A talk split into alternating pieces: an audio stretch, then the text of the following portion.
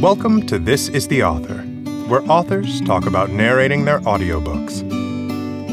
In this episode, meet novelist Maya Shanbhag Lang, writer Benjamin Taylor, and co authors Tom Fitzgerald and Lorenzo Marquez.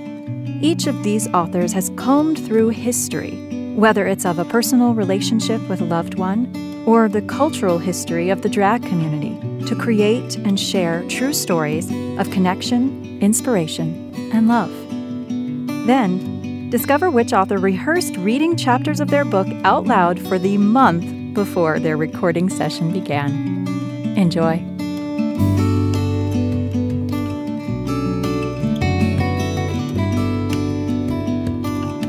Hi, this is Maya Shanbhag Lang, author of What We Carry, a memoir.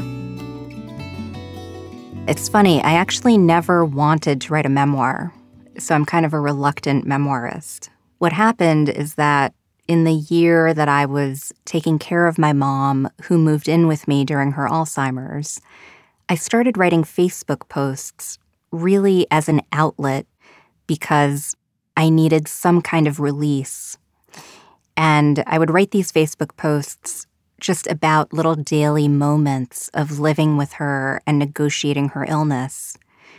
An editor at Penguin Random House happened to see my posts and contacted my agent to ask if I might be interested in writing a memoir. And I actually immediately said no. I said I was flattered, but I didn't think I could ever write about my own life and that I'm a fiction writer. And that same night, I went home and wrote 70 pages. And that was when I knew that whether or not I wanted to write a memoir, I think I needed to. I was definitely writing this memoir as I was living it. And in fact, towards the end, I was faced with this question of, well, how do I wrap this up? Because this is my life as it's unfolding. And one of the things we wanted to accomplish in the memoir is to wrap up this ongoing thread in the book, which is this family story of the woman in the river. It's kind of an Indian myth that my mom passes on to me. And towards the end of the book, when I was unsure how to finish it, I decided to take her on a walk and ask her about that story to see if she remembered it. And so that chapter of the memoir, I came home and wrote it right after that walk. So it was really writing the book as I was living it and kind of a, you know, almost a choose your own adventure for how the book would end. In one word, I think I would describe the experience of recording the audiobook as intimate. And I think ahead of time, I imagined it as very solitary and being in a recording booth, sort of cut off from anyone else. What's funny is that you can't help but read the book out loud, I think, without picturing a reader. You know, I think writing a book is very much a solitary exercise and experience, but reading it out loud, you kind of suddenly feel the presence of the reader there with you. So that was a wonderful and lovely thing was to kind of conjure the reader's presence and feel the words reaching someone in a very intimate way. One thing I think a lot about is that we're all, you know, in this life, on this planet, we're all just trying to figure it out. And we're all just trying to negotiate life part of what I hope comes across in the audiobook in particular is the vulnerability of being and the fact that that's okay. You know, I never think of myself as someone who has answers.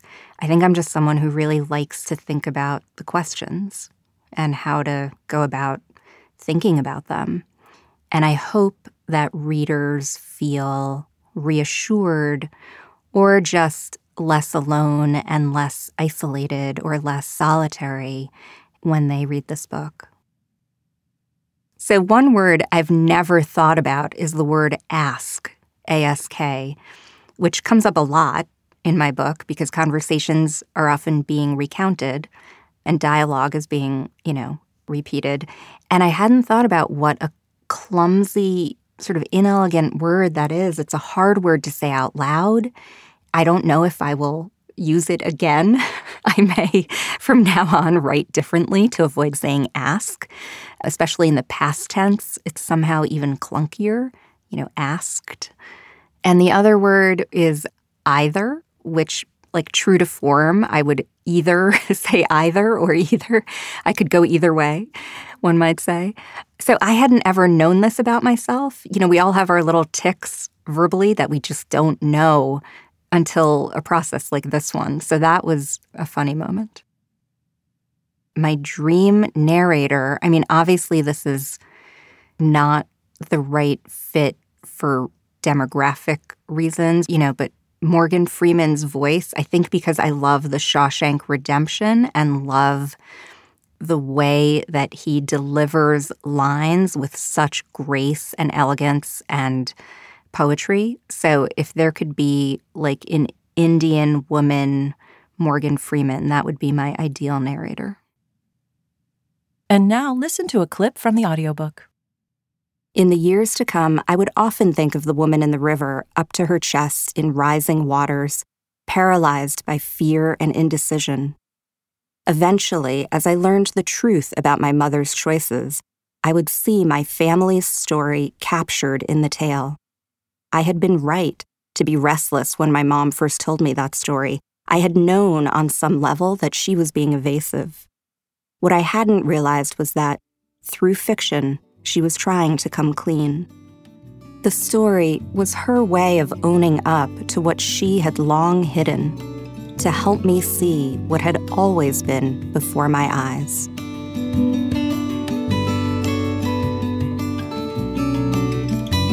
Hello, this is Benjamin Taylor. My book is about my 17 year friendship with the great American novelist Philip Roth. I wrote it in the aftermath of his death as a kind of mourning, and it also enabled me to establish what happened in the previous 17 years. This is really what memoir is for figuring out what happened and what it meant. And I've tried to do that in a trilogy of memoirs now a book about a city, Naples declared, a book about a family, The Hue and Cry at Our House, and now a book about a friendship. Here we are.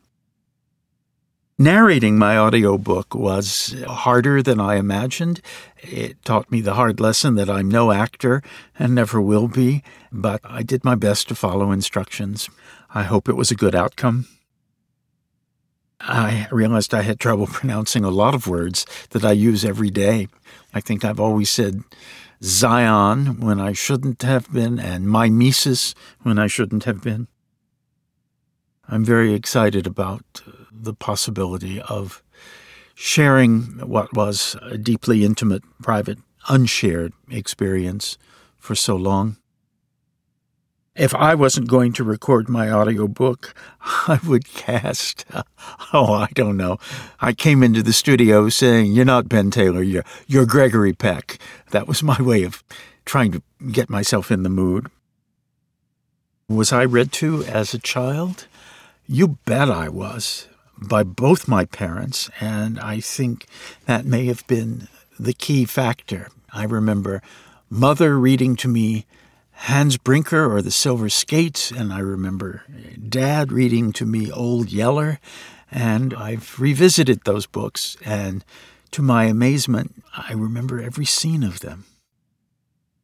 The last audiobook I listened to was Mr. Bridge by Evan S. Connell, read by George Guidall, and I highly recommend it. Can't recommend it highly enough, in fact. And now listen to a clip from the audiobook. Those who reached the inner keep met there someone quite different from the persona devised for public purposes. Still vitally present at home was the young man he'd remained all along, full of satirical hijinks and gleeful ventriloquisms and antic fun building to crescendos.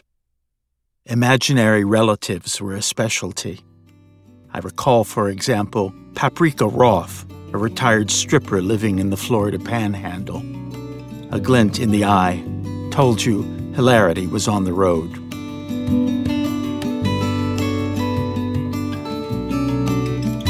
Hi, this is Zane Birdwell, Tom Fitzgerald, and Lorenzo Marquez. And we just finished up recording Legendary Children with Tom and Lorenzo. Yay! Very Oh my excited God, to I have can't the authors it. here. Thank you. So, this was a real treat for me. As I told you both, this book was full of stories and information that I'd never heard. I thought it was interesting and fascinating and a wonderful history of drag culture. I can't tell you how happy that makes me hearing that. I mean, that was the goal to tell stories that interested people that didn't sound like they'd already been told before.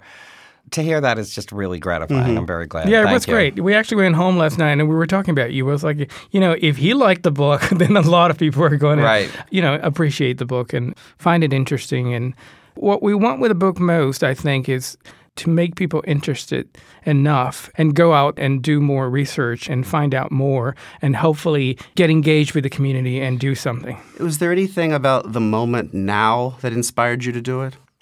We covered RuPaul's Drag Race since its very first episode 10 years ago. Right. And one of the main repeated themes in the book is that the show was the best representation of gay male social culture television had ever seen. And that is actually in our first recap of the show over 10 years ago. So we've been in it since day one. Interviewed RuPaul, interviewed a bunch of the queens over the years. And we have watched as the show went from a show where we were the primary audience, meaning basically middle aged gay men, and it expanded outward in all these directions. And not only did it get away from just being a show for gay men, but it also started becoming a show for much younger people. So you have DragCon every year now, which is in New York and LA. And we went this year, and it's just packed with people under 25, a lot of them under 20.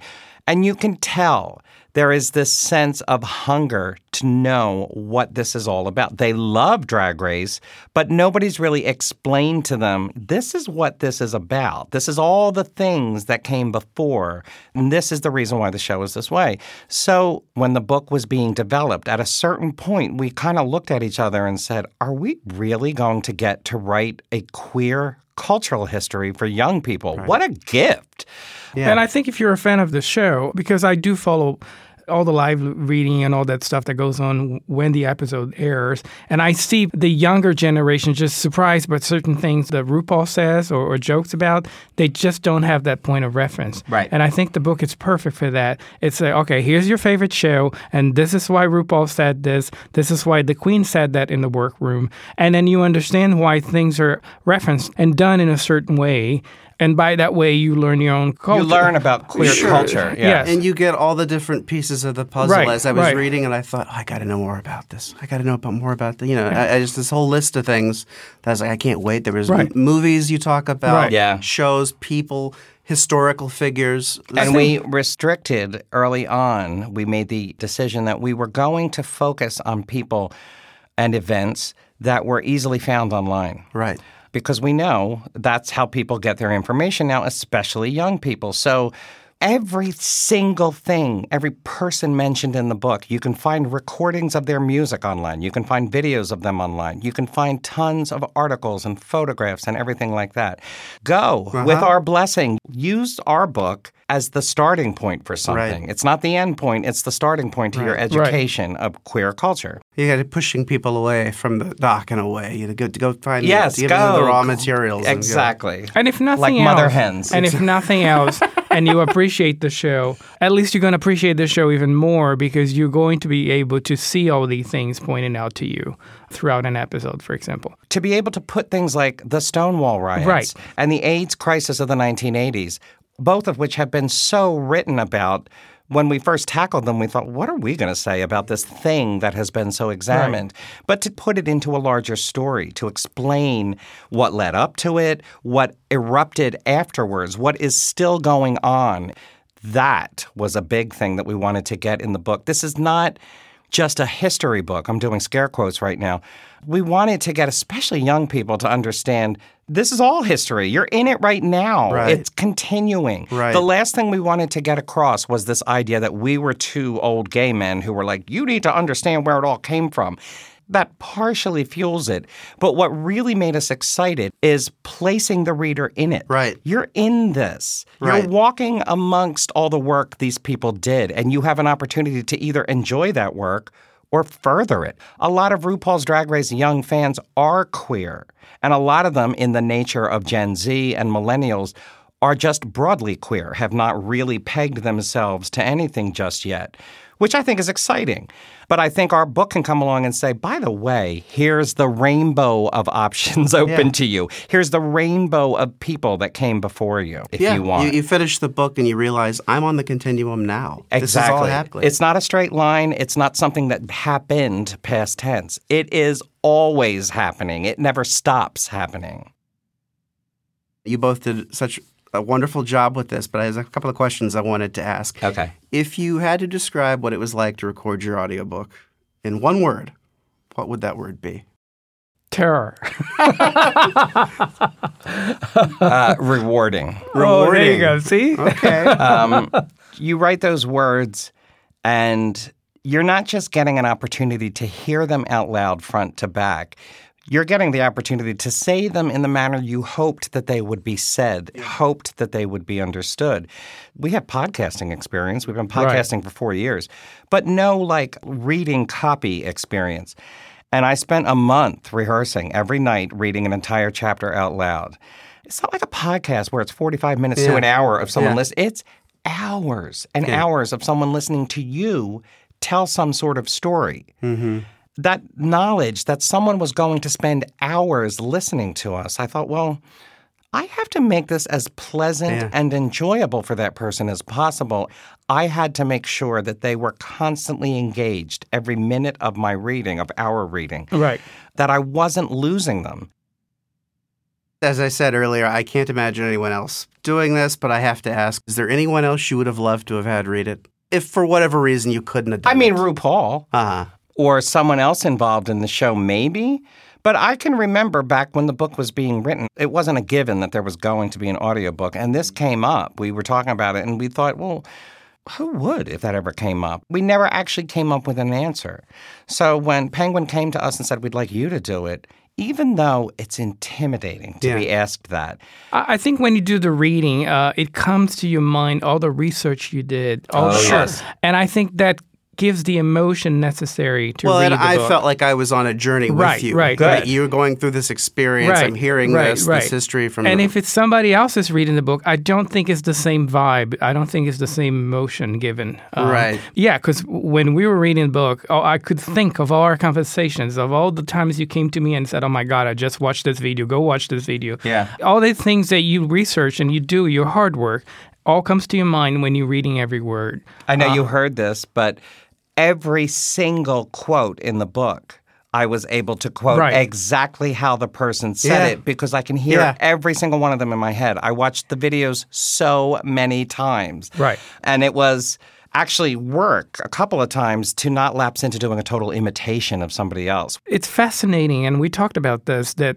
you create something and then you keep expanding, expanding, expanding it. And I think reading the book is an expansion of it. It's a one more facet that you achieved that you were able to experience within your own creation. And now listen to a clip from the audiobook. In the grand tradition of all queer only spaces, it evolved over time with improved lighting and spruced up digs, and it became just a bit more formalized as a space for both gathering and doing the work, or work.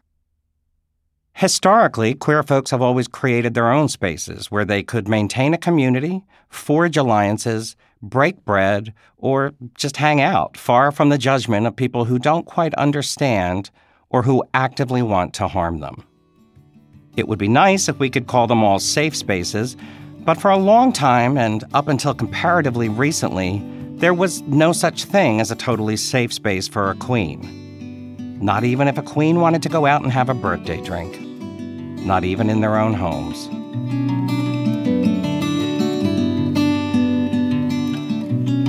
This is the Author is a production of Penguin Random House Audio. Thank you for listening.